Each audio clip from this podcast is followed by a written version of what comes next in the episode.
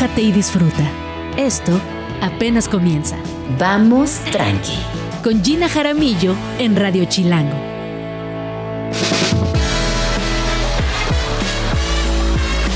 Muy buenos días, bienvenidos a Vamos Tranqui cuando son las 11 con un minuto de la mañana y lo único que quieres es parar y que alguien te abrace. Y aquí estoy yo para abrazarte con muchísimo cariño, muchísimo amor y desearte que tengas una semana muy chida. Yo sé que a veces los lunes cuestan trabajo, pero vamos tranqui, vamos tranqui a pasarla lindo. Hoy se cumplen 55 años de la matanza de Tlatelolco, un momento histórico que definitivamente cambió por completo el rumbo en nuestro país. Y para hablar de esto nos acompañará Jimena Jasso del Memorial del 68 y Movimientos Sociales en el Centro Cultural Universitario Tlatelolco. ¿Qué va a pasar el día de hoy? Pues tenemos un poquito de todo. Empezamos con Adrián Chávez, no Chávez nada, también conocido como Sorbito, y platicaremos acerca de esas palabras que ya no significan lo mismo que cuando se crearon, porque se transforman las personas, se transforman las sociedades, pero sobre todo se transforma también el lenguaje. También tendremos eh, cinco razones para visitar la Casa Museo Frida Kahlo. Este recinto que sin duda es uno de los espacios culturales más importantes en la ciudad, ubicado en Coyoacán, al sur de la Ciudad de México, y tendremos todos los secretos de este espacio. También hoy es el Día Mundial de la Arquitectura y nos preguntamos hacia dónde va y hacia dónde debería ir el diseño arquitectónico en la Ciudad de México. El poder de los espacios que nos reflejan, pero también nos transforman, nos contienen y por supuesto que definen mucho las personalidades de las ciudades. Para esto hablaremos con Vertical. En marcha. Gente que hace y transforma.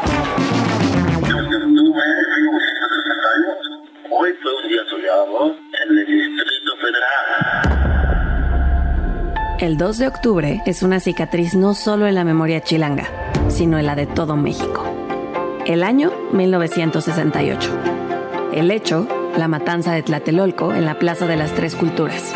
Cientos de estudiantes y civiles perdieron la vida a manos de fuerzas del Estado.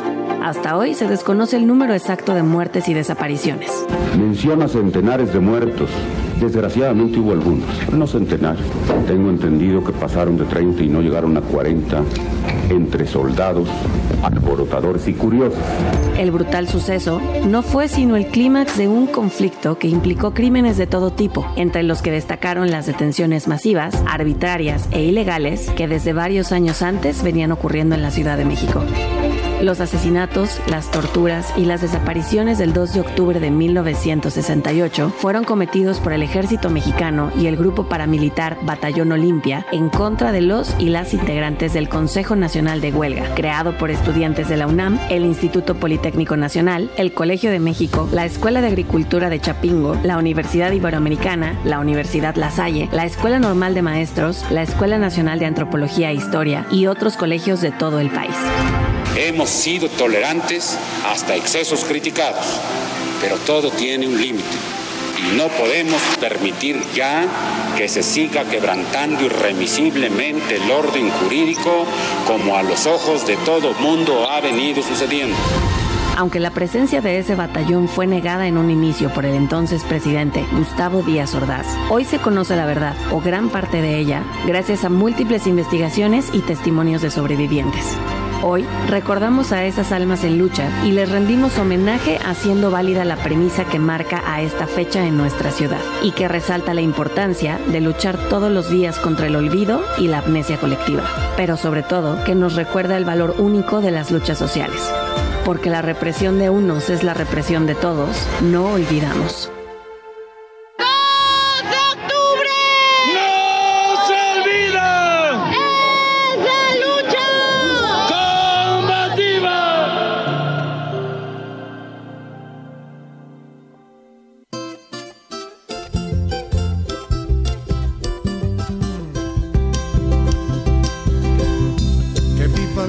Estudiantes, jardín de nuestra alegría. Son aves que no se asustan de animal ni policía. Porque 2 de octubre no se olvida. El día de hoy me acompaña Jimena Jasso. Ella es coordinadora del Memorial del 68 y Movimientos Sociales en el Centro Cultural Universitario Tlatelolco.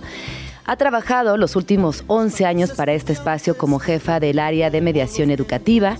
Coordina la colección editorial A Mano Alzada con siete números realizados por jóvenes para jóvenes con relación con movimientos sociales. Bienvenida Jimena, ¿cómo estás? Gracias, hola, buenos días. Oye, pues escuchábamos esta cápsula que prepararon Luisa Tato y el equipo de producción de Vamos Tranqui y es inevitable uno, entrar en tristeza, ¿no? Eh, entender que lo que sucedió aquel 2 de octubre en Tlatelolco también es comparable con lo que sucedió en Ayotzinapa y que justamente hace algunos días estábamos recordando. ¿Por qué? Porque son dos actos de impunidad absoluta, de ocultamiento de pruebas, que son eh, dos momentos que cambiaron por completo la historia de nuestro país y que sin embargo nos recuerdan que vivimos en estados ingobernables y que no ha cambiado gran cosa. Cuéntanos por favor desde tu lugar de trabajo, desde Tlatelolco, este lugar que además eh, fue sede, fue vehículo y fue testigo de esta gran masacre. ¿Qué haces en el día a día ahí? Bueno, pues yo soy la coordinadora del, Museo Memorial 68 y Movimientos Sociales. Es un museo que acabamos de reinaugurar, bueno, ya hace cinco años, por, con motivo de los 50 años del, aniversario del, del movimiento del 68. Y este museo pues nos cuenta lo que sucedió, porque no solamente es el 2 de octubre el movimiento estudiantil, ¿no? Eh, es un movimiento que comienza desde junio y termina hasta diciembre, y son seis meses donde suceden muchísimas cosas. Eh, hay muchas marchas, hay mítines, hay organización, hay un Consejo Nacional de Huelga, em, los estudiantes viven en su escuela, hay brigadas que salen a la calle a repartir em, la información para que la gente los escuche y sepa qué es lo que está sucediendo. Entonces, este, es un movimiento muy complejo, muy largo, que si bien el 2 de octubre es como este momento, pues obviamente más reconocido por, por la violencia que hubo en, ese, en, en, el 2 de octubre, pues hay mucho que contar sobre todo esto. Y pues yo trabajo allí. Claro, a mí me parece fascinante cómo se fueron organizando los estudiantes y esto me gusta recordarlo, repasarlo, no solamente por hacerles... Eh, una, una, una, darles un merecido agradecimiento, sino también por recordarlos. Tú ahorita hablabas de todo lo que hacían eh, los estudiantes y en el libro de Elena Poniatowska, de la noche de Tlatelolco, justamente, Elenita Poniatowska va poniendo eh, en sincronía todo lo que sucedía desde las familias, en la universidad, cómo salían en coches, en camiones, los chicos del POR y los chavos de la UNAM, que se reunían, que repartían panfletos, que juntaban dinero, que hacían, eh, boteaban, ¿no? Para juntar dinero. Y luego cómo otras personas se les fueron sumando, sindicatos, este, personajes que trabajaban en otras empresas, sus propias familias. Fue un movimiento muy grande y muy importante del cual quisieron eh, nuestros gobernantes, en específico Gustavo Díaz Ordaz, que no nos acordáramos.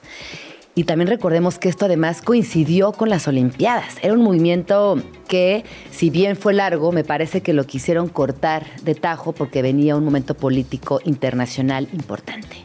Sí, claro. Y mm, creo que por lo que la gente se fue sumando y como fue creciendo es porque muchos piensan que el movimiento estudiantil este, solo buscaba eh, ventajas para los estudiantes o que los estudiantes tuvieran mejor educación o cuestiones que mejoraran a los estudiantes. Y no, ellos estaban preocupados por eh, toda la ciudadanía. ¿no? Si vemos los seis puntos del pliego petitorio que ellos hicieron a través de sus asambleas y que luego compartieron en periódicos y en volantes, ellos buscaban que hubiera libertad de expresión. Eh, eh, para todos los campesinos, los obreros, toda la gente organizada que quería, em, pues que tenía demandas, que quería mejorar en su trabajo y tal. Cuando se organizaba recibía mucha violencia por parte del gobierno. Podían llegar los granaderos, podían meterlos a la cárcel, había muchos presos políticos. Entonces los estudiantes lo que querían es que cambiara todo esto, ¿no? Que, que no hubiera violencia cuando uno quisiera expresarse para transformar las cosas. Em, y creo que eso es muy importante y eso hizo que muchos empezaran a sumar al movimiento, porque finalmente todos querían eso en el país, ¿no? Nos queremos, de, todos, queremos eso, claro. Dejar de vivir este autoritarismo y poder salir libremente a, a demandar lo que queremos, las transformaciones. Oye, Jimena, año con año, eh, el, 2 de octubre, el 2 de octubre hacemos una pausa y recapitulamos lo que ha sucedido en la historia porque hablar de la importancia de no olvidar me parece fundamental, no solamente para que las nuevas generaciones sepan lo que pasó en este día, sino porque a partir de ese conocimiento también puedan desarrollar pensamiento crítico, exigir derechos humanos, organizarse y tener claro lo que ha sucedido en el país. Cuéntanos un poquito desde el Centro Cultural Universitario Tlatelolco, ¿qué hacen para no olvidar? Para que quienes asistamos tengamos muy presente la importancia de no olvidar. Pues creo que mm, es un proceso conjunto entre pensar en el pasado, pero también pensar en nuestro presente.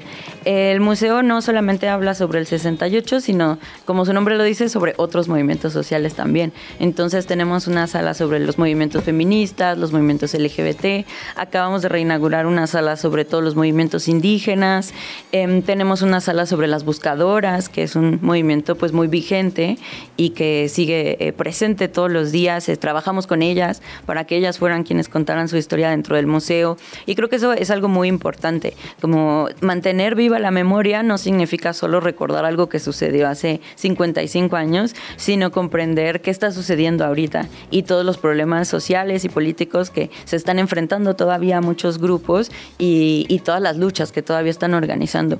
Y creo que también algo muy importante es relacionar eh, las estrategias que había en el pasado para, para comunicarse, por ejemplo, los chavos, esto que platicamos de salir a botear, de salir a repartir volantes. Digo, ahora tenemos el, Facebook, el Twitter, tenemos redes sociales, tenemos otras formas de, de, expresión. Sin embargo, hay algunas que se parecen mucho. Por ejemplo, los estudiantes en el 68 explotaron a un Miguel Alemán, el presidente que hizo CEU, puso una estatua de sí mismo de 7 metros en CEU. Entonces, pues los estudiantes no les gustaba, ¿por qué ver la estatua de un presidente ahí? Y lo explotaban todo el tiempo. Entonces explotaron al, pobre Miguel, bueno, no al pobre, a Miguel Alemán lo explotaron. Y entonces eh, se pusieron unas como vallas alrededor y diferentes artistas fueron y intervinieron estas vallas. Como sabemos, actualmente el movimiento feminista hace lo mismo, ¿no?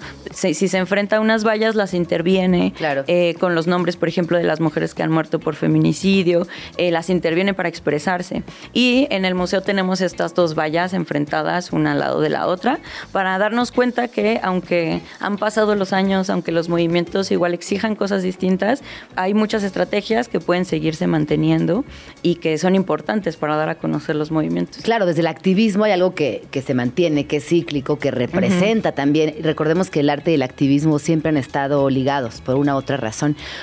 Oye, Jimena, nos preguntan aquí en redes que si puedes hablar un poco más acerca de este movimiento que si bien llevaba gestándose mucho tiempo, eh, hubo varios momentos como el halconazo, por ejemplo, los crímenes previos de Estado y demás. Em, pues bueno, comienza... Eh, es difícil saber cuándo comienza el movimiento estudiantil del 68. Hay como un momento famoso, que es esta pelea entre estudiantes em, de la boca y allí por el centro se empiezan a pelear. Llega de pronto la policía, los granaderos, y eh, empieza a haber como un enfrentamiento y entonces los estudiantes, después de este enfrentamiento, de esta pelea, pues eh, comienzan a organizarse para decir, bueno, ya no soportamos tanto autoritarismo, ¿no? Entonces ellos deciden este, organizarse para hacer una manifestación en contra de la violencia que habían vivido. Y así comienza el movimiento desde, desde junio de ese año. Em, y es difícil saber, eh, no es el primer movimiento, es importante también decir esto porque eh, había movimientos estudiantiles desde antes, había movimientos obreros, había movimientos ferrocarrileros, es decir, esta no es la primera vez que, que se organizan, sin embargo sí es un movimiento famoso. Eh, y grande, ¿no? Porque incluso obreros y otras, otras organizaciones se sumaron al movimiento estudiantil de 68. Sí, porque además, por ejemplo, ellos apoyaban, los, los ferrocarrileros habían tenido un movimiento 10 años atrás y estaban en la cárcel todavía como presos políticos. Entonces los estudiantes pues también exigían la liberación, por ejemplo, de, de estos ferrocarrileros. Entonces estaban preocupados por, por muchas partes de la sociedad, ¿no? Y que finalmente, repito, hay tantas cosas que se siguen replicando en la actualidad. Eh, todas las chavas, los chavos desaparecidos en la cárcel, golpeados. Eh, que repito, a mí eh, el libro de la noche de Tlatelolco de Elena Poniatowska, que fue un libro que siempre estuvo muy cerca de mí y que nunca me había atrevido a, leer con conciencia, con, con todo lo que, lo que requiere este libro, porque este libro requiere mucha energía, requiere tener muchas ganas de abrir una posibilidad dura de realidad. Y hace poco mi hija de 10 años me preguntó, oye, ma, ¿pero qué pasó el 2 de octubre? Y ahí fue cuando tomé la decisión de leerlo, porque repito, para mí es muy importante que tengamos conversaciones con nuestras infancias, con nuestras juventudes informadas, para que también eh, les sembremos esta posibilidad de tener una experiencia adulta, adolescente, con pensamiento crítico, sabiendo qué pasó en este país. Eh, saber que también por durante muchos años las, la, gente de las universidades, de las prepas, de los SH, de las bocas, se han organizado y sí han logrado cosas, porque a veces en la posmodernidad quisiéramos creer que, que, que, la- que los chavos o, o las infancias, por ser más jóvenes, no se pueden organizar y conseguir cosas. Y esto es erróneo. Sí, claro. Eh, y eso creo que también eh, atraviesa todas las épocas. Pero en los 60 nace la figura del joven. Antes, pues eras un niño, de pronto te casabas y ya eras un padre, tenías tu propia familia. Sin embargo, en los 60 los jóvenes comienzan a decir, bueno, ¿qué tal que no me caso todavía? ¿Qué tal que voy a conciertos? Está Vándaro, están este, como los hippies. Empiezan los jóvenes a explorarse más. Y, mm, y creo que eso también hizo que de pronto los adultos, como siempre, eh, dudaran de ellos, los criticaran, los deslegitimaran, como no, pues es que cómo los jóvenes se van a organizar, ellos que saben, tienen que ponerle atención a, a- a lo que dicen sus padres. El mismo Díaz Ordaz, pues era una persona, eh, hay una imagen que tenemos en el museo de él hincado besando la mano de su padre y él decía una frase de solo sabe mandar quien aprendió a obedecer. Entonces había esta idea también como muy pues De anticuada, obediencia ¿no? absoluta. Y pues el padre tiene que mandar y, los jóvenes siempre hacerle caso a los mayores. Y de pronto los jóvenes empiezan a cambiar eso, ¿no? Como nosotros tenemos una voz, nosotros también eh, queremos cosas. Tenemos voz, criterio, adultos, necesidades, claro. Y pues queremos poder expresarlo y que nos escuchen, ¿no? Y creo que eso atraviesa todas las generaciones. Eso me fascina. Oye, Jimena, eh, ya nos tenemos que ir pronto. Recuérdanos, por favor, las próximas actividades en el, en el Centro Cultural Universitario Tlatelolco a las que podamos todavía apuntarnos esta semana. Pues el día de hoy vamos a estar acompañando la marcha. Eh, al ratito ya nos vemos por allá, si están por allá. Y este sábado vamos a presentar una, eh, una exposición del detrás de cámaras de la película Rojo Amanecer. Una película eh, muy famosa y muy complicada de grabar, este, que tuvo que luego atravesar mucha censura. Y bueno, pues esta fotógrafa era hija de un actor que era un soldado y eh, se fue a tomar fotografías de cómo se grababa. Así que pues vamos a ¿A qué hora es esto? Esto 12 del día, es una matiné. 12 del día, matiné. Así que nos y que Rojo Amanecer es un documento fundamental para entender lo que sucedió con el movimiento estudiantil del 68. Sí, exactamente. Entonces, eso es hoy, matiné a las 12 de la noche. ¿Y dónde podemos eh, seguir todas las actividades del Centro Cultural? Pues los invitamos a seguirnos en Instagram. Nuestro Instagram es arroba m68-ccut, que son las siglas del Centro Cultural. Pues muchísimas gracias, Jimena. Regresa pronto. Creo que tenemos muchos temas que podemos platicar aquí en Vamos Tranqui y que sin duda nos va a encantar también visitarte allá en el Centro Cultural. Claro que sí, muchas gracias. Y mucha suerte en la marcha. Ahí nos, ahí nos vemos también. Estás escuchando Vamos Tranqui con Gina Jaramillo.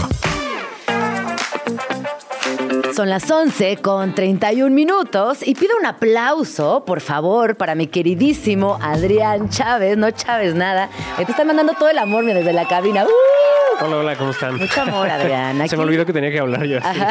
Haciendo, Haciendo se me olvidó que esto era radio. sí. Oye, ¿cómo estás, Adrián? Muy bien, muy bien, muchas gracias. ¿Y tú? Muy feliz de que estés aquí en la cabina de Vamos Tranqui. Adrián Chávez es escritor, traductor, editor y docente mexicano. Es egresado de la licenciatura en interpretación del Instituto Superior de Intérpretes y Traductores y de la licenciatura en letras hispánicas de la Facultad de Filosofía y Letras de la UNAM. En redes sociales lo pueden encontrar como arroba no Chávez nada. Y de verdad síganlo porque todo lo que van a aprender con él es alucinante. Oigan, ¿Qué creen? Pues hoy Adrián nos trae palabras que con el paso del tiempo han cambiado su significado.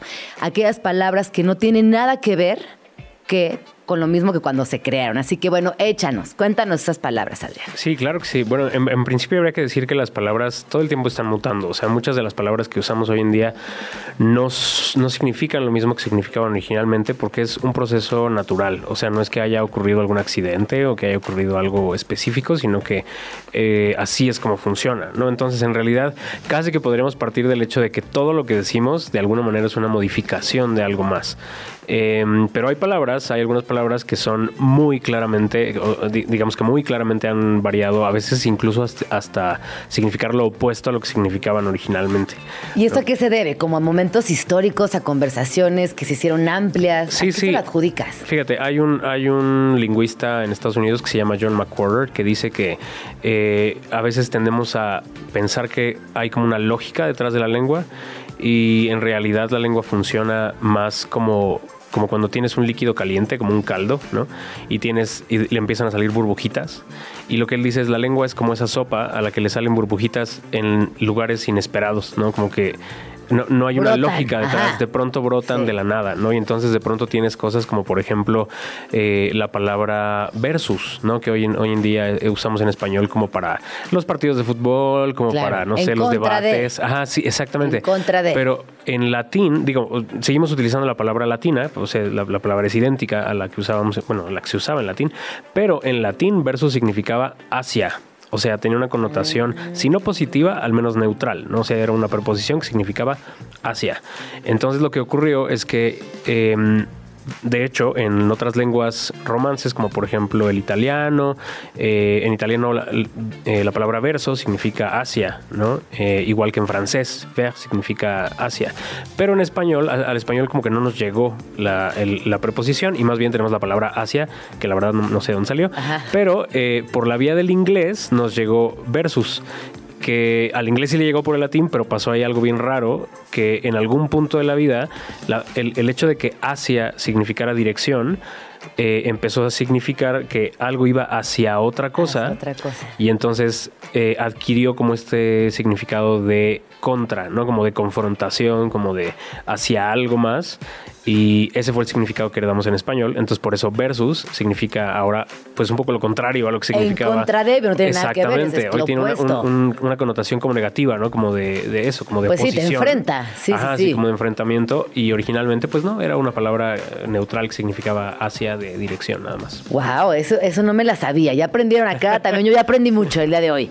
¿Qué otra traes por ahí, Adrián? Eh, traje unas más polémicas que otras eh, y voy a ir con una de ellas que es bizarro. Me encanta esa palabra. Sí, la Se me hace palabra- bien bonita. Ajá, sí, Y a la fecha. No, perdóname. No, no, no, y se me hace así como churrigueresca, ¿no? Como, como esas palabras que están en, en el mismo cajón. Sí, sí, es, es eh, la R, ¿no? El sonido de la R es como muy. Que, que por cierto es un sonido que en muchos casos heredamos del vasco, de, bueno, Ah, del ¿sí? euskera. Ajá, sí. Y este. Y la- la- los sonidos de la che, los sonidos de la R. El euskera tiene como muchos de esos sonidos. Eh, pero bueno, eh, el punto es que eh, la palabra bizarro originalmente significaba valiente. ¿no? De hecho, en el diccionario todavía aparece como su primera acepción. Eh, cuando alguien decía por ahí en la Edad Media o en los siglos posteriores, cuando alguien decía que alguien era muy bizarro, lo que estaba diciendo era que era como un, un tipo como arrojado y como eh, Con valor. valiente. Ajá, Ajá. Sí, sí, sí. Y de hecho, la palabra bizarría se mantiene un poco con ese sentido. Ya nadie la usa, por supuesto. Bizarra puso yo. Ajá, sí, bueno, claro, sí. sí, eh, esa es más nueva. pero, pero bueno, eh, ya nadie usa bizarría, pero ah, salvo que uno se lo encuentre como en la literatura y así, pero sigue conservando ese significado. En cambio, bizarro, hoy en día lo utilizamos con el sentido de como raro, extravagante, no tanto que pues ya de hecho también está en el diccionario. Ese, mucha gente parece no haberse enterado y sigue usando como la, incluso gente como desde una perspectiva normativa, ¿no? Que dice como, no, bizarro significa, eh, ra- digo, este, Valiente. valiente, ¿no? No, no raro. Pero bueno, ya está el diccionario que siempre va 30 años tarde, ya se enteró, ¿no? De que lo usamos como, como, eh, como elegante, digo elegante, como extravagante. Extravagante. Ajá, y como este, raro, ¿no? Como raro, sí, como raro. Y como lo chistoso como algo bizarro. Sí. Me encanta igual, me y lo chistoso es que no, no- bueno, yo no sé, no, no sé si alguien lo sepa, pero yo no sé qué tanta influencia haya tenido también el personaje de eh, este villano de Superman, al que le pusieron así, le pusieron bizarro. ¿No? Y eso por un lado, y obviamente la influencia del francés, que en, en francés y luego en inglés eh, significa raro. Entonces Claro. es un poco como adopt- adoptamos, calcamos el significado y por eso hoy en día lo utilizamos así, que es un significado distinto al original. Me gusta mucho eh, esta palabra bizarro y cómo se utiliza ahora, incluso también la pasada. Porque también para ser extravagante se requiere mucho valor. Claro, sí. no sí. cualquier persona puede serlo, ¿no? Sí, al, al final la otra acepción ahí está, ¿no? O sea, si la quieres utilizar en contexto La se que mejor te acomode. Exactamente. Me gusta esa, me gusta mucho. Sí, sí. ¿Cuál otra traes por ahí? Pues podemos empezar con las más este, problemáticas. Las más polémicas. Sí, sí. Por ejemplo, la palabra matrimonio, que originalmente significaba. Eh, tenía que ver con el estatus legal de. Bueno, a ver, estoy hablando de matrimonium, ¿no? Que era la palabra en, latín. Tenía que ver con el estatus legal de una mujer casada. Digamos que la, la palabra matrimonio, como la usamos hoy, significaba en realidad. eh, perdón, se decía connubium. Esa era como la unión entre dos personas, ¿no? Eh, sin embargo, la palabra matrimonio se digo, la palabra, el concepto evolucionó y empezamos a nombrar eh, esa unión. Connubium, mujer. dije, estoy Sí. tomando nota. Con doble Ajá, N. Eh, y en algún punto, pues le empezamos a decir más bien matrimonio a la unión, no tanto al estatus de la mujer casada. Eh, de hecho, por eso, pues de ahí vienen matrimonio, patrimonio, ¿no? Porque Ajá. eran como ambos estatus legales y obviamente tenían que ver con los roles esperados de cada uno de ellos, de- del hombre y de la mujer, ¿no? Y hoy en día, tanto matrimonio como patrimonio, pues significan cosas distintas, ¿no? El matrimonio significa eh, la unión de dos personas, es más, de hecho se modificó, dejó de significar, incluso en términos legales, eh, la unión entre hombre y mujer para significar simplemente la unión entre dos personas y patrimonio, pues sigue un poco significando como la... la- Esa sigue más patriarcal, Sí, sí, la esa sigue verdad. un poquito más- bueno, 100% más patriarcal, de hecho. Sí, Eso también es. tendrá que cambiar muy pronto. Pero sí, claro, son, son, son dos palabras que se han ido modificando eh, también a lo largo del tiempo. Pero también, o, o sea, nos están poniendo aquí en redes sociales que matrimonio antes significaba que pertenecía a. O sea, que la mujer era como Sí, pertenencia. El otro día me regañaron en redes sociales por decir, porque yo fue, probablemente esa persona me escuchó a mí decirlo. y, y sí, yo lo, yo lo fraseé así, pues. Ajá. La realidad es que no es tan simple, ¿no? O sea, no es que las mujeres fueran propiedad de. Ajá, sí. Pero sí tenían una, había una jerarquía, por supuesto, eh, de los ciudadanos, ¿no? Entre Claro. los hombres libres, las mujeres libres, los esclavos y demás. Y obviamente había una, una diferencia, una jerarquía social entre las mujeres y los hombres. Y la palabra matrimonio se refería específicamente como al estatus que tenían las mujeres una vez que se casaban, que eh, obviamente venía como el, el- el hecho legal de casarse venía con ciertos derechos para la mujer que se casaba. ¿Y matrimonio tiene que ver con mater, por ejemplo, con madre? Muy probablemente, Sí, sí. ¿no? Hay quien dice que viene, que tiene que ver con, ma- con matriz, eh, pero por la forma en la que evolucionó la palabra es mucho más probable que venga de mater. Eh, porque, porque sí, casi siempre mater evolucionó hacia matri, o madre, o matri, o así. Entonces es poco probable que venga de matriz. Ya, perfecto. Me gusta, me gusta esta, esta palabra, matrimonio, patrimonio y cómo han cambiado a lo largo de la historia. Sí, ¿Cuál esas de las que hacen ahí? enojar, además, Esas ¿no? hacen enojar Sí. mucho porque nos recuerdan el mundo patriarcal en el que existimos y aunque pasen siglos y siglos, que si latín, que si español, que si las lenguas, prevalece. Así es. Lo, lo- lo que es ahí molesto prevalece. Así es. ¿Qué otra traes por ahí? Traigo otra que también hace enojar a mucha gente, que es la palabra demasiado. Ay, ¿por qué se enojan? Porque originalmente demasiado tiene una connotación negativa. O sea, la palabra demasiado significa em, cuando algo es más de lo conveniente o de lo necesario, ¿no? Entonces, técnicamente si tú le dijeras a alguien, por ejemplo, te quiero demasiado, ¿no? Pues... se- te- no, Podría ser tóxico. ¿no? Como, así como, como chécalo. Hermana, date cuenta. Amiga, date exactamente. cuenta. Sí, pero la realidad es que muchos de los, de los intensificadores que utilizamos los utilizamos de manera eh, no como para alterar el significado, sino para expresar una convicción, ¿no? Como enfatizadores. Y por lo tanto, demasiado se ha, ha- ha ido adquiriendo el significado simplemente de mucho, ¿no? Como de mucho.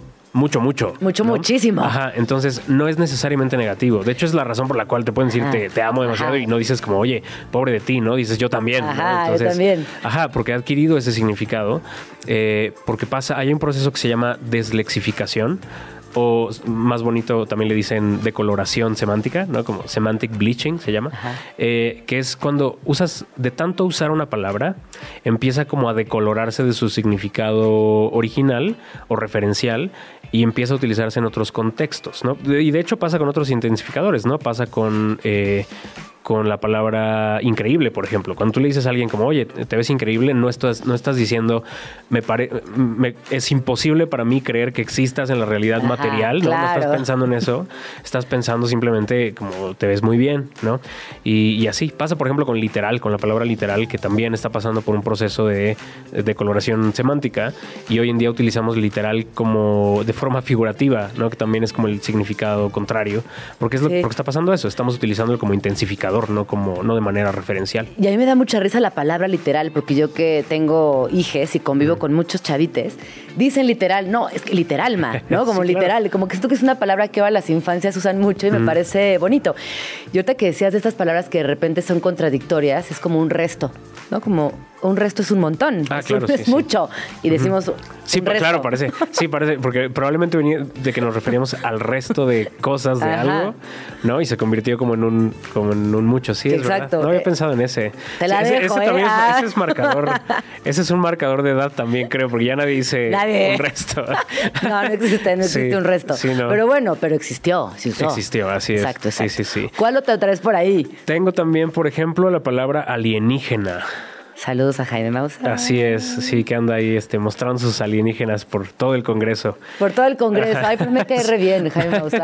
A mí, a mí entre que me cae bien y a veces me preocupa como, ¿no? Como, de la desfachatez con la que, Sí, este, ¿no? De la asume. desinformación y estas cosas, pero, pero bueno, eh, pero sí, eso es un buen tipo.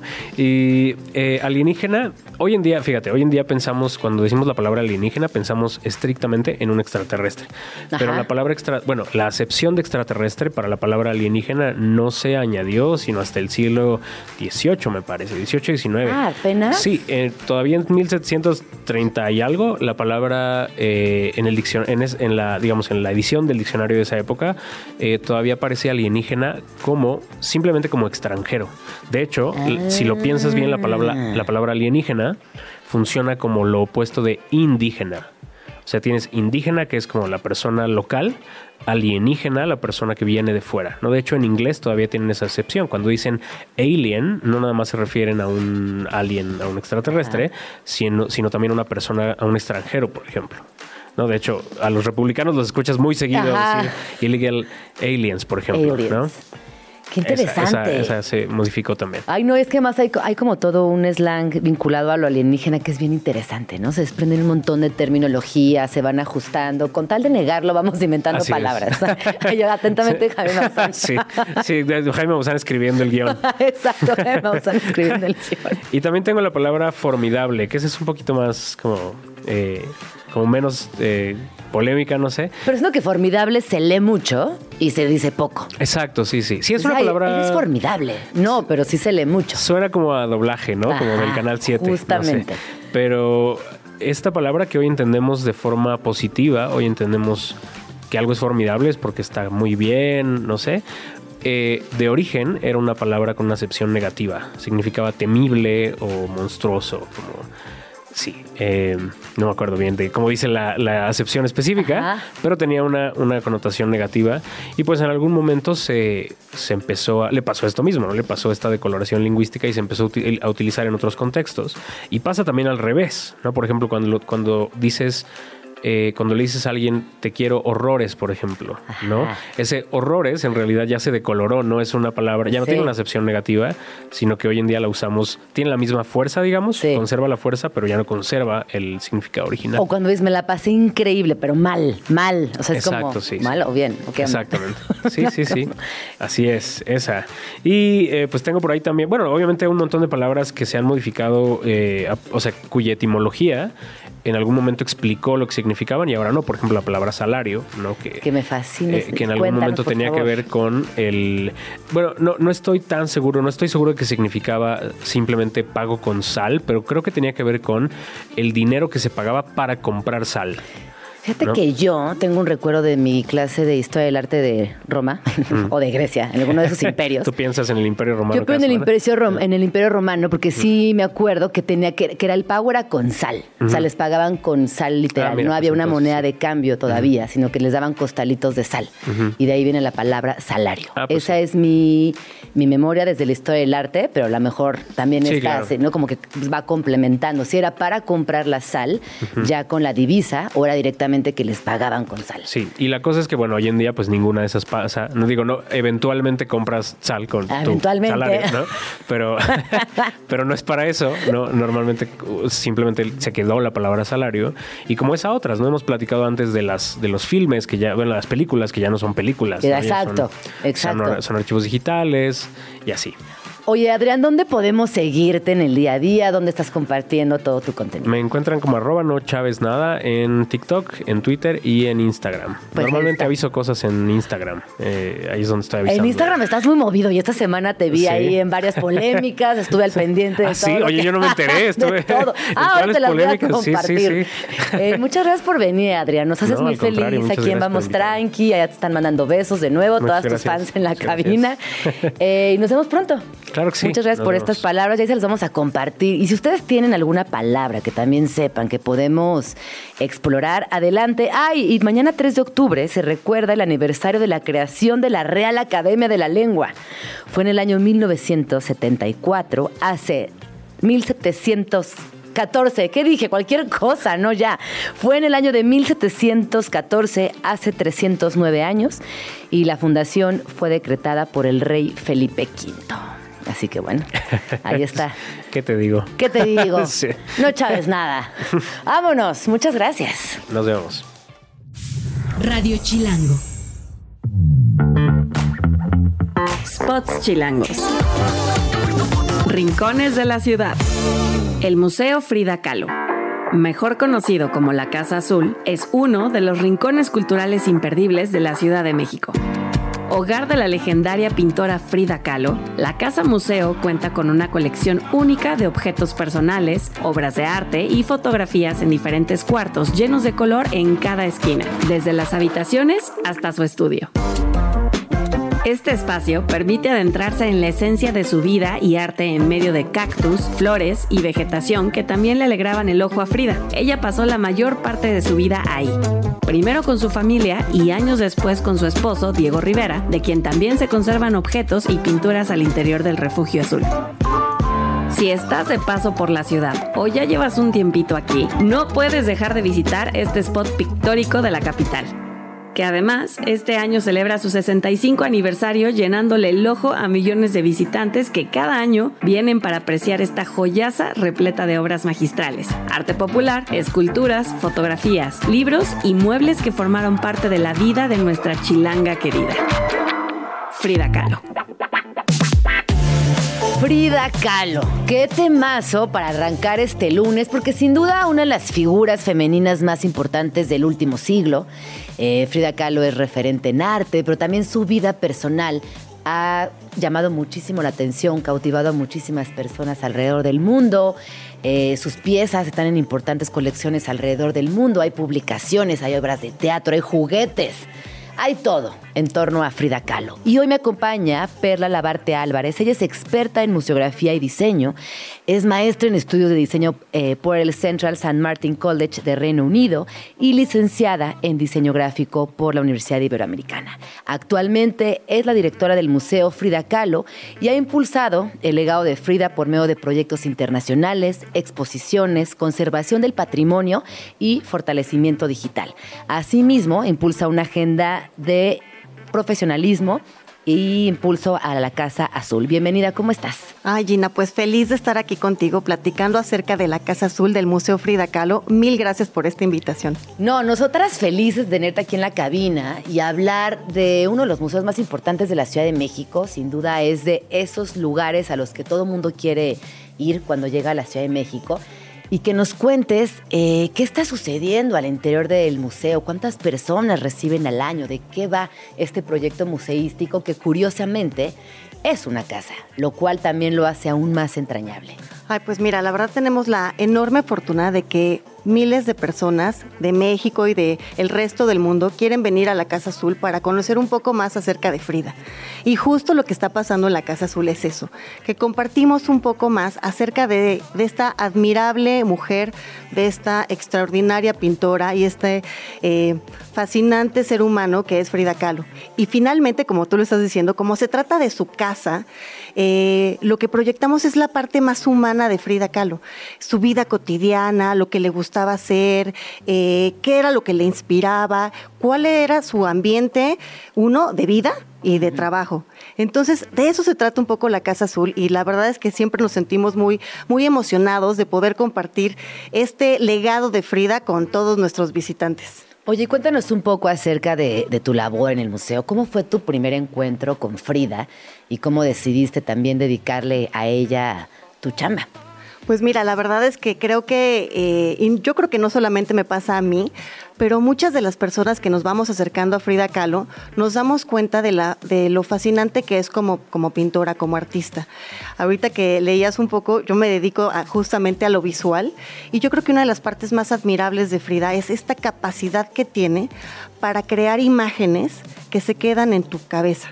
O sea, yo creo que eh, fue una mujer, fue una artista muy rompedora en su momento, fue una mujer que se, que se atrevió a pintar temas, eh, la verdad es que no siempre eh, fáciles, y también fue una mujer que, que nos compartió mucho de su vida a través de su arte tiene un arte muy honesto. Y entonces yo creo que ese fue eh, la, manera en la que yo me aproximé a Frida.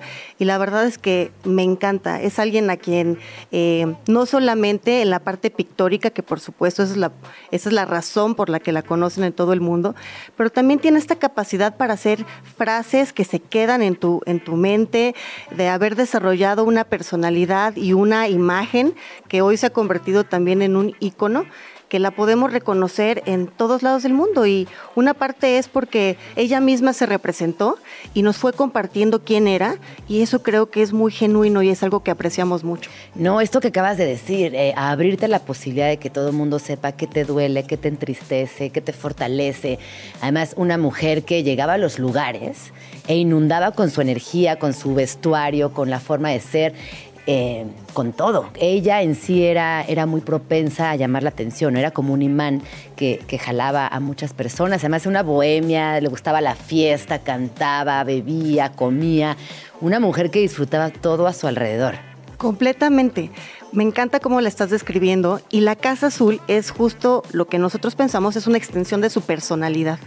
Así que eh, ella misma fue quien decidió el color de los muros, cuáles eran los objetos que quería eh, poner ahí para que la acompañaran, para que la inspiraran, pero también para que las personas que venían a, a verla a su casa, pues la, los viera, ¿no? O sea, ella era una amante del arte tradicional mexicano, fue junto con otros artistas, junto a Diego y otros artistas, eh, quienes empezaron a, coleccionar arte prehispánico, arte popular, y quienes los pusieron en valor para el resto del mundo. Creo que hoy es para nosotros muy, muy, este, muy común ver en nuestras casas este estilo mexicano. Los altares de muertos, Exactamente. Que me encantará que ahorita platiquemos de eso, por supuesto, nos estamos acercando ya a ese momento del año. ¡Ay, qué emoción! que disfrutamos muchísimo en la Casa Azul y esta vez vamos a poner un, altar dedicado a, a, Carlos Pellicer, porque Carlos Pellicer fue el primer museógrafo de la Casa Azul. Y como este año estamos cumpliendo 65 años, pues entonces hicimos una serie de actividades para celebrar con nuestros públicos, con todas las personas que, que, este, que están interesados en conocer un poco más acerca de Frida, pues este legado.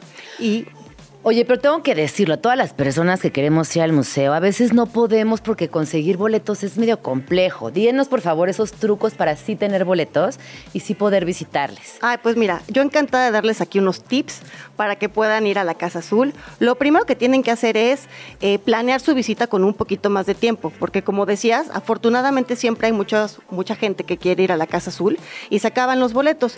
Pero si planean su visita con una semana de anticipación, con eso puede ser suficiente para que ah, o sea, con una semana es más que suficiente. Sí, y es más, a veces hasta tiene suerte y un poquito menos. Cuando es temporada alta, hay que planearlo un poco más. Por ejemplo, ahorita en ofrenda. Entonces les, des, Justo les decía por la ofrenda. Es más, ahorita ya métanse a reservar los boletos si quieren ir a la ofrenda. Exactamente, porque mira, está facilísimo. Entras al sitio de boletos oficial del Museo Frida Kahlo y ahí seleccionas el día y la hora en la que quieres ir y nosotros encantados de recibirlos. Eso. Oye, bueno, ahora sí, volviendo al tema de la casa. Cuéntanos, por ejemplo, a las personas que nunca han tenido la oportunidad de ir, cinco razones por las que deberían de visitar la Casa Museo. Ay, mira, para empezar, Frida Kahlo vivió en esta casa 36 de sus 47 años.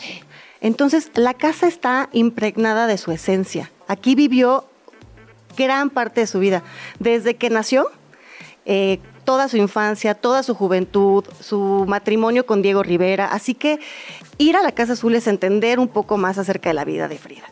Luego, dos, tenemos eh, una colección maravillosa de óleos que lo que te permiten es entender la trayectoria de un artista.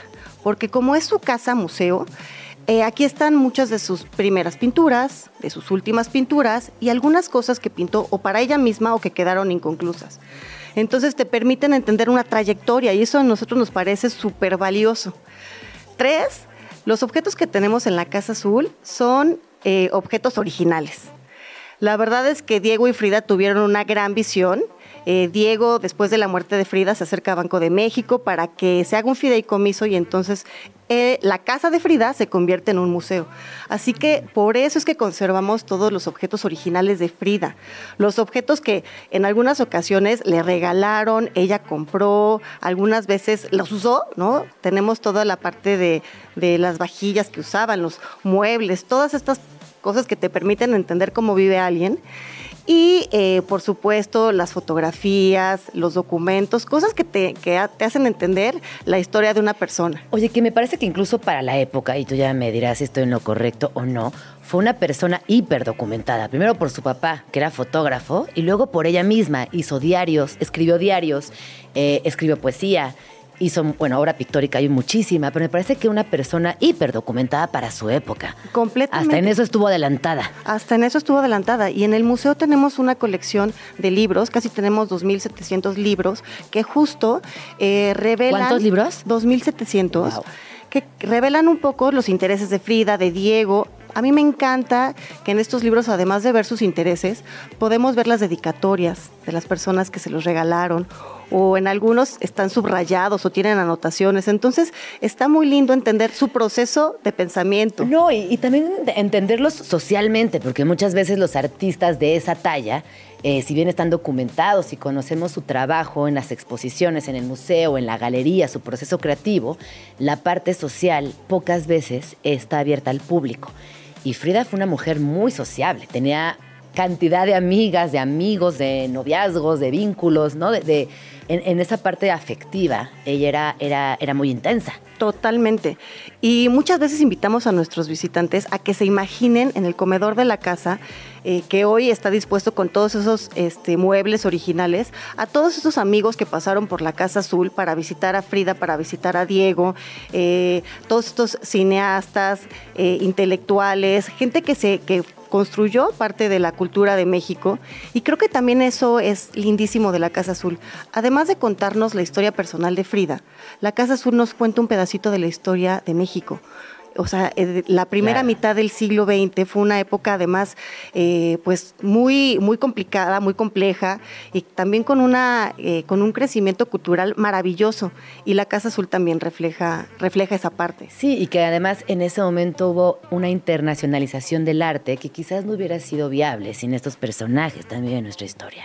Exactamente, había muchas personas que venían a México tratando de entender qué había resultado de esta revolución social que habíamos atravesado al principio del siglo XX y bueno, y estuvieron eh, acompañados de, todos esos intelectuales mexicanos, entre ellos Frida y Diego. Así que fue una época maravillosa y la Casa Azul es testigo presencial de ese momento. Oye, nos decías entonces, eh, pueden conocer los objetos, pueden estar en los cuartos donde Frida vivió la mayor parte de su vida, donde tuvo decepciones amorosas, pero también tuvo fiestas y tuvo cenas y tuvo de todo. ¿Qué otra cosa vamos a encontrar ahí? Mira, yo creo que también es maravilloso ir a la Casa Azul a observar objetos porque los objetos nos cuentan pedacitos de historias.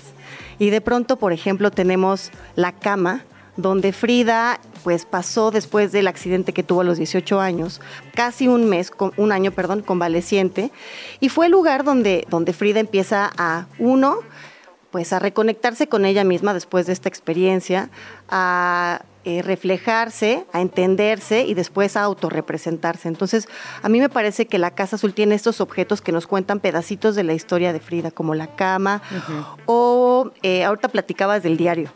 El diario también es, eh, es un ejercicio creativo que Frida hace los últimos 10 años de su vida, que es parte de la colección del museo, y ahí nos va eh, contando y va pintando y va dibujando algunas de sus reflexiones eh, más personales, que algunas veces derivan en, alguna obra o a veces eh, solamente son ejercicios creativos para seguirse entendiendo y para seguirse desarrollando creativamente. Claro, oye, y respecto al, al furor, a la fuerza que tomó la Frida a nivel internacional. Frida Kahlo a nivel internacional. ¿Cuál es tu opinión a este respecto? Que de pronto haya muñecas de Barbie, que de repente obras importantes de ella estén fuera del país, en colecciones privadas, eh, que haya toda una... Hay, hay varios libros escritos también para Frida. Hay como un movimiento grande vinculado a Frida Kahlo. ¿Cuál es tu opinión como estudiosa y como directora del museo? Pues mira, Frida fue una artista reconocida en su momento. Y por eso es que hay algunas obras de Frida que están, eh, sobre todo en Estados Unidos porque Frida las vendió en su momento, porque también las regaló y entonces algunas de estas obras pertenecen a colecciones que hoy enriquecen muchos acervos en otros museos y para nosotros eso es maravilloso. Frida es considerada un artista patrimonio de México y junto con muy pocos tiene ese, ese gran honor. Eso significa que las obras no pueden salir del país solo para hacer ahí la aclaración respecto a la compra y venta de obras, eh, no, no pueden salir del país las que estén aquí. Exactamente, pero pueden salir para algunos, este, algunas exposiciones. Sí, se pueden vender. Ah, exactamente, exactamente. Entonces, la verdad es que yo creo que Frida hoy eh, representa muchos de los, de los valores que hoy como sociedad nos importan, y no solamente como sociedad mexicana, también como sociedades eh, internacionales. Y creo que esta búsqueda de su propio ser, esta manera en la que ella hizo frente a través del arte, de las circunstancias en que estaba atravesando, eh, su, cómo se pudo... Eh, reformular y reconstruir después de un accidente que le dejó una discapacidad, la manera en la que ella llevó a cabo o decidió quién era y cómo fue construyendo su identidad. Yo creo que todos estos factores hacen que hoy Frida Kahlo sea apreciada por tantas personas alrededor del mundo. Y por supuesto que tiene muchísimas maneras de expresarse como tú decías, hay, hay exposiciones, hay eh, artistas que siguen inspirados por Frida, hay obras de teatro, hay muchas expresiones artísticas que están inspirados en Frida y a nosotros eso nos conmueve muchísimo. Nos parece que, que es maravilloso porque a veces pensamos que Frida Kahlo es eso, es una ventana uno, para apreciar el arte de ella, el arte de México, el arte universal, tu propio arte. Así que eh, nos encanta que, haya todas esas expresiones alrededor del mundo. Sí, sin duda, eh, por aquí nos ponen, bueno, pero a Frida nunca le hubiera gustado ser una muñeca. No lo sabremos, Frida ya no está, no lo sabremos. Oye, y ahora sí, para cerrar, ¿qué va a pasar en esta tradicional ofrenda de Día de Muertos, que ya es un clásico de la ciudad? Eh, y que, bueno, ya nos dijiste que si de una vez reservamos los boletos, muy seguro tendremos lugar. Así que cuéntanos de este momento tan importante para el museo cada año. Ay, pues este año va a ser, como les platicaba, de Carlos Pellicer, va a ser una ofrenda dedicada a este gran poeta, que además era un gran amigo de Frida y de Diego. Y Diego fue quien le encomienda que transforme la casa en museo. Así que queremos hacerle este homenaje a este, este gran creativo que se encargó de hacer de un museo, de un espacio privado, un espacio público. Y fue quien hizo las primeras referencias para que los demás pudiéramos disfrutar de este ambiente personal de Frida. Eh, además vamos a tener talleres que acompañen esta, esta ofrenda. Eh, finalmente este ejercicio creativo de la poesía es algo que, que queremos también fomentar. Y como decías, Frida también hizo eh, algunas cartas, algunas, eh, eh, algunos ejercicios también de escritura que nos permitieron entenderla. Sí, ella muy lírica. También muy lírica. Sí, sí, sí. Tiene unas frases que además este, se te quedan también en el corazón, ¿no? Que son ahí rompedoras. Sí. Oye, recuérdanos horarios, redes sociales y toda la información que tengamos que tener presente si queremos visitar eh, la Casa Museo Frida Kahlo. Ay, encanta que nos sigan por favor en nuestras redes sociales. Eh, ahí podemos ir teniendo una conversación y que se vayan enterando de nuestras actividades. Este año justo hicimos muchas actividades en torno a nuestra comunidad, como cineclubs, eh, clubs de lectura, talleres para diferentes públicos. Y bueno, síganos en arroba Museo Frida Kahlo Y eh, nuestros horarios son de martes a domingo, de 10 a 6 de la tarde. Los miércoles abrimos a las 11. Pues ahí está. Muchísimas gracias por haber venido, Perla. Eh, Perla Labarte Álvarez. Ella es directora del Museo Frida Kahlo y ya se enteraron de todo lo que viene para este espacio ubicado en Coyoacán, aquí en la Ciudad de México. Perdidas, dos, ves. Perdidas, perdidos, perdides. En la traducción, cuando los diccionarios simplemente no alcanzan. Backpfeifengesicht. Palabra alemana que une Backpfeifen, que puede traducirse como torta, pastel o cachetada, y Gesicht, que significa cara. Esta palabra refiere a una cara puestísima para recibir un cachetadón. Sí, seguramente más de una persona se te vino a la mente. Son las 12 con 21 minutos y estamos aquí de regreso en Vamos Tranqui. Hoy, al inicio del programa, platicábamos que hoy se cumplen 55 años de la matanza de Tlatelolco aquel 2 de octubre inolvidable. Y eh, en ese bloque también platicamos con Jimena Jasso, que ya trabaja en el Memorial del 68 y Movimientos Sociales en el Centro Cultural Universitario Tlatelolco. Ya hablamos de la importancia de generar memoria, de por qué es importante comunicarles, sobre todo a las nuevas generaciones, lo que sucede en, en nuestro país, en la historia. Y a propósito de este, este día tan triste, les quiero recomendar el libro de la noche de Tlatelolco de Elena Poniatowska, que acaba de tener una revisión y que sin duda es un documento fundamental para entender cómo se fue generando este movimiento, quiénes lo integraban, cuáles fueron sus alianzas, qué sindicatos se les unieron y también a quiénes atravesó. Eh, yo seré muy sincera, este libro eh, estuvo siempre cerca en la casa, por supuesto, estaba en el librero, sin embargo nunca me atreví a leerlo. Eh, porque me parecía que era triste, no sé ni por qué, pero hace poco eh, dije, bueno, llegó el momento de leer La Noche de Tlatelolco y quiero que sepan que es un libro fundamental, es un libro por supuesto que indigna, que entristece, eh, pero sin duda también es un libro que nos entrega por completo un testimonio universitario, un momento del tiempo que fue objeto de corrupción, que fue objeto de violencia, pero también de rebeldía, de valentía. Y yo puedo decir que por primera vez, después de leer este libro de Lenita Poniatowska, entendí todo lo que motivó a estos universitarios, a estos estudiantes, a esta gente joven a dar el cambio. Y únicamente quisiera leer un fragmento que viene en la segunda parte de este libro, escrito por Rosario Castellanos, y dice así. Memorial de Tlatelolco.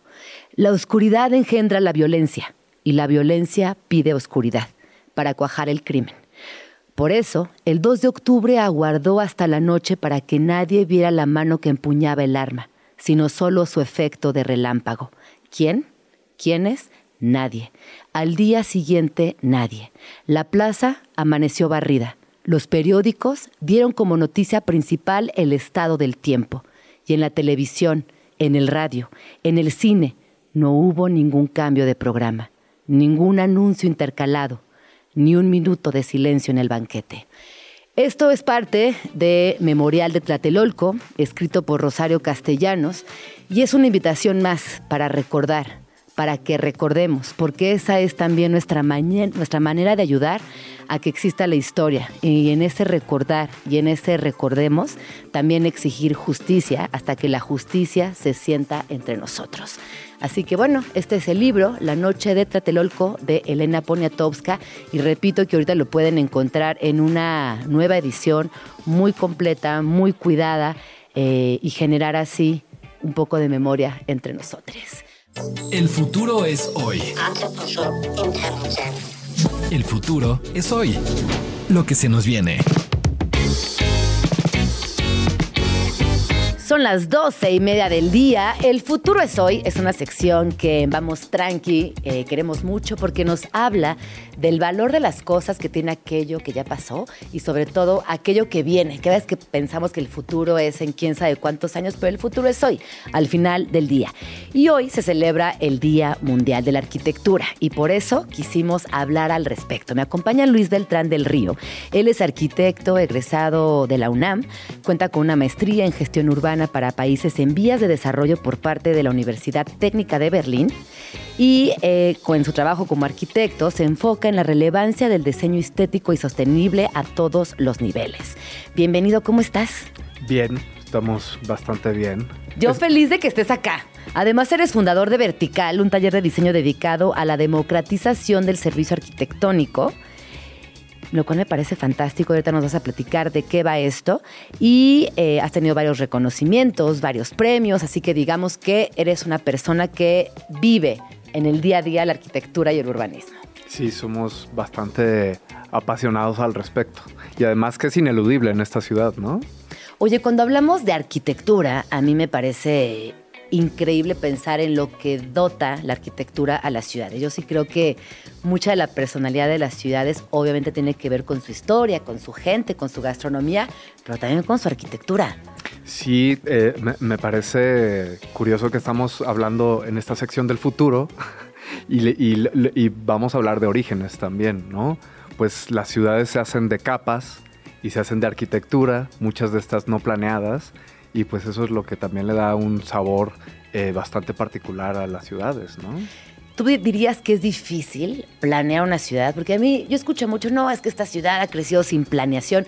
Bueno, pero ¿hasta dónde es viable planear una ciudad? Yo creo que planear una ciudad es de esas cosas que cada vez eh, vamos dejando ese plano romántico detrás, ¿no? están estas historias de Brasilia y demás y son ciudades completamente desastrosas. Caóticas. Sí, en absoluto es, es, yo creo que no se puede planear. Yo creo que es un gesto muy em, tierno de los humanos de tratar de domar la, esta quimera, ¿no? Es como las economías, un poquito. Y ahorita que hablábamos también de quimeras, ahí entra la palabra tiempo, porque justo cuando hablábamos de las capas del tiempo que van de alguna, alguna manera consolidando nuestras ciudades, ¿qué dirías de esta Ciudad de México y sus múltiples capas? Ojo, eh, vinculado a la arquitectura, Luis. Sí, claro. Pues yo creo que es como vinculado a la arquitectura como un buen mole. ¿no? Ah, me eh, encanta. A final de cuentas, eh, pero además es que los mexicanos eh, si tenemos una virtud es que nos, somos muy capaces de combinar y jalar cosas de distintos lados y pues esta ciudad no es la diferencia, tiene capas y capas de historia, eh, capas de errores, ¿no? capas de intenciones políticas, eh, capas de intenciones informales, ¿no? de asentamientos informales que pues a veces también son una respuesta a, a lo que no dan los gobiernos. Entonces pues es una ciudad que tiene muchas capas de historia y de cultura. ¿no? Oye, pensando en arquitectura eh, y en otra, en otra categoría, el urbanismo, ¿cómo, ¿cómo trabajas en el día a día desde estas dos perspectivas? Bueno, lo que pasa es que el urbanismo yo creo que es una disciplina eh, o una ciencia que pues cada vez eh, tendría que estar más fuera de las manos del arquitecto y caer más en las manos de equipos eh, multidisciplinarios. Curiosamente yo tengo una maestría en, gestión urbana y muchos de mis compañeros eran economistas, sociólogos, psicólogos, porque la realidad es que algo tan grande y tan potente y tan impredecible, pues no puede estar en las manos de, de los arquitectos. ¿no? Esto que me dices me acaba de abrir como, como una, una ventana en, la existencia. Nunca había pensado en esto que dices y es verdad, que tendríamos que estar vinculándonos con otras disciplinas para que un urbanismo sea efectivo. Y hablando de urbanismos efectivos, que yo no sé en esta ciudad hasta dónde aplique, ¿cuáles dirías que son aquellas áreas de oportunidad de urbanismo en nuestra ciudad? Uh, wow. La pregunta del millón. Es que, exacto. Yo creo que tenemos muchas eh, planas por enmendar. Eh, en esta ciudad porque durante muchos años se hicieron muchas cosas muy mal, a pesar de que es una ciudad fantástica. Eh, una de las más evidentes es el tema del agua, ¿no? Pero creo y ahí también está atravesado por la desigualdad. Exactamente, esa es la segunda que iba a decir. La desigualdad eh, es, pues, es súper potente. Justo venía escuchando en la radio por la mañana eh, que al parecer el 40% de la riqueza del país está en manos de un 1% poblacional. Es una locura y evidentemente pues eso se refleja en, las ciudades. Em, últimamente ha habido muchos esfuerzos muy interesantes por recuperar espacios públicos o hacer eh, edificios eh, como acupuntura, ¿no? Eh, culturales, ¿no? En distintas, en zonas un poquito más marginales de la ciudad. Pero pues ahí tenemos una plana muy, muy seria todavía por enmendar, ¿no? A mí me parece que también en, grandes ciudades y quienes somos madres, padres, cuidadores, a mí me preocupa de manera auténtica que nuestras infancias ahora vivan encerradas. Son eh, infancias que están en un departamento o en una casa y realmente no pueden vivir esta ciudad. Sus trayectos son casa, escuela, escuela, una clase extra, cuando hay clases extras y si no, casa, escuela literal. ¿Alguna vez te has puesto a pensar en qué tendríamos que hacer para que nuestras infancias pudieran disfrutar nuevamente las calles, los parques, que además ahora también hay como una integración de otra, hay- hay animales, hay perros, hay, hay de todo. Es difícil que nuestras infancias vivan un urbanismo auténtico o está cambiando. ¿Tú qué opinas de esto? Yo, yo creo que está cambiando, pero como lo hablábamos, por secciones, ¿no? Eh, el- la ciudad está compuesta de burbujas y de límites, ¿no? Luego una avenida de un lado y de otro es abismalmente distinto, ¿no? Y, e- y esas em, pequeños aspectos desde el punto de vista físico, ¿no? A final de cuentas, una avenida son 7 metros de ancho, ¿no? Pero sí influyen en que digas, no, no voy a ir al parque que está cruzando los 7 metros de ancho y, y me voy a ir para el otro lado. Em, hay zonas de la ciudad que están muy bien. Yo algo que veo con mucha alegría es que, por ejemplo, a diferencia de en mi infancia, yo que crecí aquí en la Nápoles, ahora hay biciductos y puedo llevar a mi hijo en a la escuela en bicicleta, ¿no? Eso yo, cuando yo lo pensaba de niño era algo absolutamente imposible, ¿no? Ahora sería buenísimo que esas bicicletas, esos biciductos estuvieran en todas las colonias, porque también es una cosa que está medio centralizada, responde a ciertas zonas, únicamente algunas personas tienen acceso. El acceso, ¿no? Volvemos como a ese punto medular, que es donde tendríamos que descomprimir para que el urbanismo eh, fuera, o esas políticas públicas funcionaran de, mejor manera. Yo creo que dijiste la palabra eh, exacta y es eh, todo, todo remueve en la arena de la política y en la arena de los inversionistas. Triste, hay mucho urbanista muy serio que, que inclusive señala que en ciudades importantes como en Barcelona, quienes realmente toman las decisiones de cómo cambian las ciudades son los desarrolladores. El, el dinero mueve todavía demasiadas cosas. Evidentemente el dinero mueve temas de desarrollo político, ¿no? Y pues ahí, ahí reside la verdadera batalla. Todo el mundo sabe que quiere tener un parque al lado. Sí, sí, sí. Todo el mundo sabe que quiere espacios verdes. Exacto. Claro. Oye, cuéntanos de Vertical, de este proyecto, eh, qué hacen ahí, cómo funciona, en qué proyectos están involucrados. Sí, bueno, pues eh, curiosamente eh, son proyectos que se alejan mucho del urbanismo. Ajá. Nosotros creo que por eh, azares del destino terminamos trabajando en una escala muy pequeñita eh, y, y es algo a lo que le hemos agarrado mucho gusto. Cuando hablábamos de este tema de las capas de la ciudad y demás, nosotros somos un despacho que, que trabaja diseño, básicamente, y bueno, lo ejecutamos eh, de una manera muy artesanal. Eh, pero algo que nos hemos dado cuenta es que en la ciudad cada vez más tenemos que empezar a partir de tejer con la existencia. Y eso es algo que disfrutamos mucho. ¿Tejer con la existencia en qué sentido? Tejer con la existencia puede ir desde, no lo sé, que nos ha tocado eh, remodelar un edificio original de Luis Barragán, ¿no? Y todas esas, o de nuestro despacho está en un edificio de Mario Pani, en el CUPA, de- en Félix Cuevas. Amo, no puedo con ese lugar. Ay, invítame un día, porque sabes que nunca he entrado y yo paso casi diario por ahí y le digo a mi hija y a mi hijo, ay, cómo me gustaría tener una amistad que nos invite a chismear por dentro. ¿Me invitas? Cuando quieras. Todo el tiempo pero- tenemos visitas. Pero por favor, cuéntanos, de, cuéntanos del proyecto, porque sí me parece que requiere minutos hablar de ese proyecto. Del proyecto del CUPA. Sí, del especial. CUPA. Y ahorita, Sí. perdón, ahorita regresamos al. Claro, por favor. Sí, te gusta. No, bueno, el, el CUPA es fantástico. Y a diferencia de otros espacios de vivienda social eh, similares en el mundo, eh, no está 100% gentrificado. Yo diría que hay una pequeña. Sí, hay una pequeña gentrificación de Arquis. Ajá. Pero muy pequeñita. Y- Párenle, ahí sí. Sí, exactamente. párenle. y se mantiene, pues la verdad se mantiene bastante barrio. Eh, yo llegué, regresé de mi maestría en, en Berlín en el 2011 y me compré un pequeño lugarcito ahí y viví un rato, luego pusimos la oficina allí y es fantástico vivir y tener la oficina allí es una cosa increíble, es un microclima. ¿Y los departamentos cómo son? ¿Cuántos metros tienen? ¿Cómo están los espacios distribuidos? Porque, ojo, que este proyecto de unidad habitacional sigue siendo ejemplo para muchísimos otros. Sí. Y si bien en esa época se desarrollaron varios en la Ciudad de México, este en específico, pues es de gran formato, son muchísimos depas. Este es el primero de Mario Pani. de este, de este tipo. Eh, y, y fue una carrera contratiempo a partir de una petición política, así de, oye, puedes tenerme para mañana el proyecto de... eh, y, y curiosamente siento que es el mejor. Sí. Eh, la es- algo, algo de eso reside en la escala del proyecto. Es, un- es la supercuadra de Le Corbusier, ¿no? Eh, pero no es una supercuadra, no es tan grande. Entonces no es como Tlatelolco, que es una, Una cosa. ciudad. Exacto, sí, es una ciudad.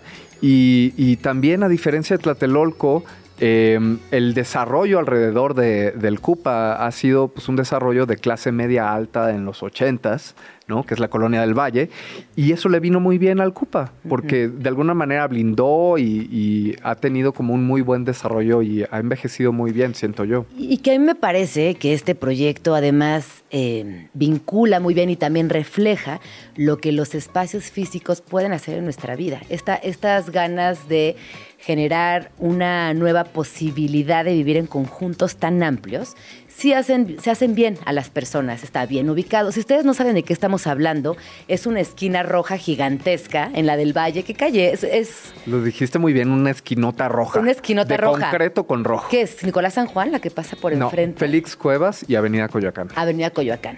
Y que desde, o sea, tú la ves por afuera y dices, ¿qué está pasando ahí? Es preciosa, funciona, históricamente además aguanta los temblores y la gente que está ahí es muy feliz, aparentemente, Bueno, como tú. bueno hay, hay- hay de todo. Habemos arquitectos locos muy felices.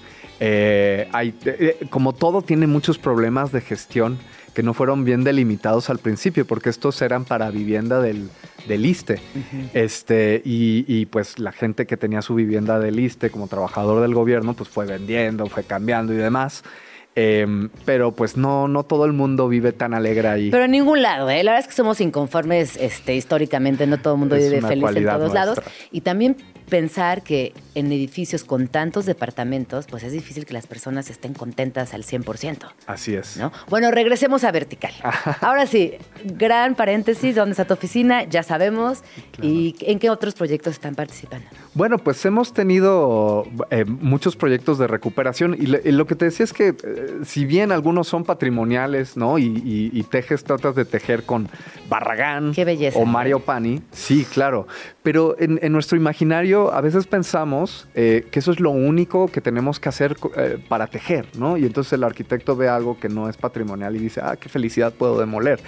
Eh, y nosotros nos hemos dado cuenta que hay capas Claro. de memoria Mm. en la ciudad, de materialidades Mm. que no están en un libro del INBA y que son súper valiosas. Claro. Y, y entonces de repente pues ves el piso de terrazo y dices, se parece al de mi abuelita, ¿no? Vamos a recuperarlo, vamos a mantenerlo, eh, estas cancelerías de herrería y así. Eh, capas y capas. El otro día escuchaba una entrevista fantástica a Luis Barragán donde hablaba de las casas californianas despotricando y diciendo qué horribles son, parecen como un pastel, ¿no? Eh, un arquitecto moderno. Ajá. Y ahorita las vemos con mucho encanto Las también. poquitas que quedan. Las poquitas Que que, no las son edificios. Si, si no tienen un, un edificio arriba, ¿no? En la Nápoles, justamente. o en Reforma. Ajá. Sí, sí, sí. Oye, y si tuvieras que decirnos cuál es tu top de espacios arquitectónicos chilangos y que los recomendaras, ¿cuáles serían? Wow. Lo que pasa es que eh, yo funciono. eh, una clasificación es el espacio público y otra los edificios, pero de, di- de edificios y desarrollos, evidentemente eh, la ciudad universitaria es una joya fantástica. Ah, ya te vi que te gusta lo moderno, ¿eh? Sí, a todos nosotros. Obvio. Es, es que so- es que somos hijos de la modernidad. Somos hijos de la modernidad, totalmente. O sea, las cosas no cambiaron durante miles de años. Hacían columnas dóricas durante miles de años, sí, sí, ¿no? claro. Sí, y, sí, y de sí. repente, pues hace nada, vinieron estos gallos y la modernidad mexicana además es increíble. Espectacular. Porque tiene piedra volcánica y muchas cosas sí. bien incongruentes. Sí, sí, sí. Como el mole, ¿no? Como el mole, exacto. Volviendo al mole, como el mole. Exacto. Bueno, ciudad universitaria. Definitivo. Definitivo. Biblioteca Vasconcelos, yo creo que es un masterpiece. Aunque creo que su estrategia urbana es una estrategia de político. Que no. no- Y no bueno, es que también la ubicación no ayuda. Exacto, eso Está es a lo que me refiero. Es demasiado grande. Sí. Es un monumento demasiado grande y demasiado inaccesible Sí. por lo mismo. Sí, sí, sí, tienes toda la razón. Y tampoco regenera barrio. Sí. Pero eso no es Toda la culpa del teje, arquitecto. no eso teje. es culpa de quien pone el terreno y quien dice, vamos a hacer este concursote.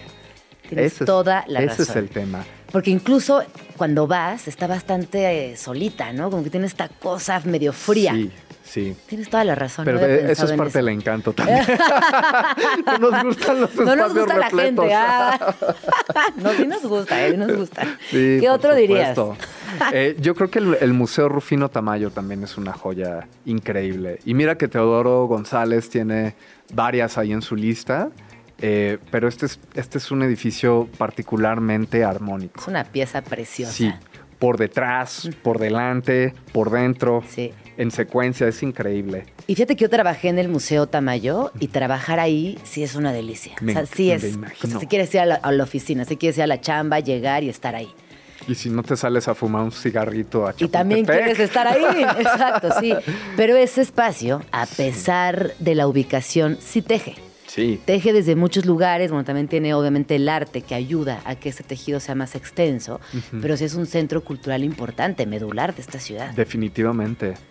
¿Cuál otro? A ver. Yo tengo otro que es, eh, que es antiguo nuevo, eh, moderno y contemporáneo, y, y es que tienen una nueva vida, que yo, yo diría el Anahuacalli. Me encanta. Es increíble. El trabajo eh, original, evidentemente, el morbo de entender que Diego Rivera de repente al final de su vida quiso ser arquitecto junto con su amigo Gorman, fantástico. Fantástico, ¿no? Fantástico. Y además es que es raro, hay que admitirlo. Yo, yo terminé, yo tardé muchos años en agarrarle el encanto Ajá. a ese edificio, porque es un bicho raro, Sí. ¿no? Es como Pero un igual, fake. piedra volcánica, la explanada, la colección, eh, la, forma física del espacio. Cuevas y Cuevas. escaleras súper poco accesibles, Cero ¿no? accesibles, cero. Ir con carreola ahí es imposible. Imposible. Y luego la extensión es una obra maestra también de, de Mauricio Rocha y me parece Gabriela Carrillo. Luminoso, todo lo contrario, accesible, luminoso, Exacto. este. Sí y otro- no, con porque también sigue con esta onda del inframundo y de la piedra volcánica y de, de- es un edificio pesado pero moderno, incongruencias otra vez, ¿no? Y los jardines son increíbles. El sur y, y la piedra volcánica y la vegetación es fantástica. Es fantástica. Oye, pues nos encantan tus recomendaciones. Si quisiéramos seguirte, ¿dónde estás? ¿Estás en redes sociales? ¿Dónde, dónde puede seguirte la gente? Bueno, es más que seguirme a mí en directo, es eh, a mí y a mi socio Andrew Sosa y es en Vertical MX en Instagram. Ahí están en Instagram, arroba verticalmx. Pueden este, acercarse, conocer. Y yo y queda pendiente. Yo sí te voy a ir a visitar a tu oficina muy pronto. Cuando quieran, Te lo hacemos prometo. programa ahí. Sí, hacemos programa ahí, me late, me late, me late la idea. Pues muchísimas gracias por venir, por darte la vuelta aquí en Radio Chilango. Radio Chilango. Son las 12 con 53 minutos. Ya casi nos vamos. Nos queda un minuto, nada más, únicamente un minuto. Pero ya rápidamente les quiero recomendar un libro de Paul Preciado que tiene que ver con arquitectura y que tiene que ver con las Playboy Mansion. Porque resulta que Hugh Hefner invertía mucha de la lana que tenía del proyecto de la revista y del editorial a hacer estas casas.